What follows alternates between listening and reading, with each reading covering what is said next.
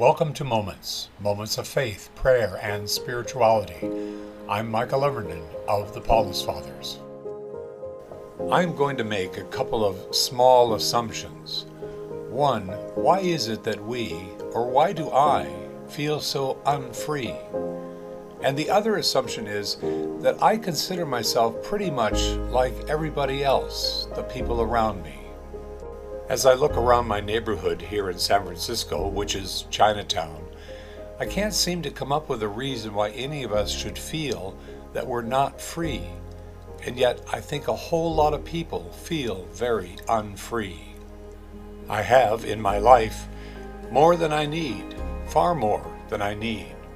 Got health care, got a roof over my head, have enough food each and every day. And I know a lot of people don't have this, but as I look around our neighborhood, I don't really see or feel a reason why we should feel unfree. I can only imagine what it's like not to have the availability of health care or not enough food on the table for the family each and every night. What it's like to live in poverty or to live as a homeless person on the streets. That I can only imagine.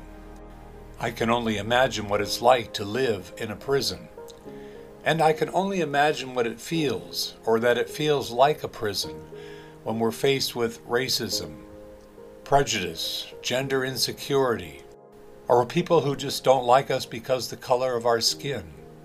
There are so many social, civic, and religious prejudices and prisons that we put ourselves into or we allow other people to put us in them.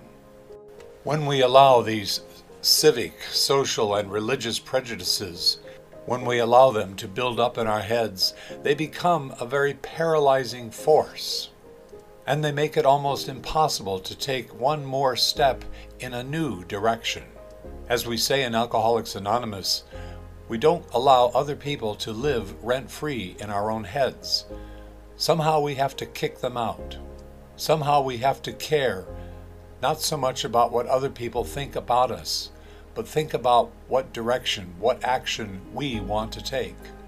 I know it's possible because I even know homeless people, people on the street, who seem to be far freer than I am. And part of it is that they don't care what other people think about them. It's not that they don't care about other people.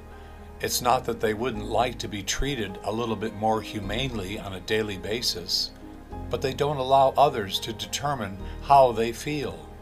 And so, no matter how much or how little we have, we cannot allow other people to determine how we feel or what kind of actions we need to take.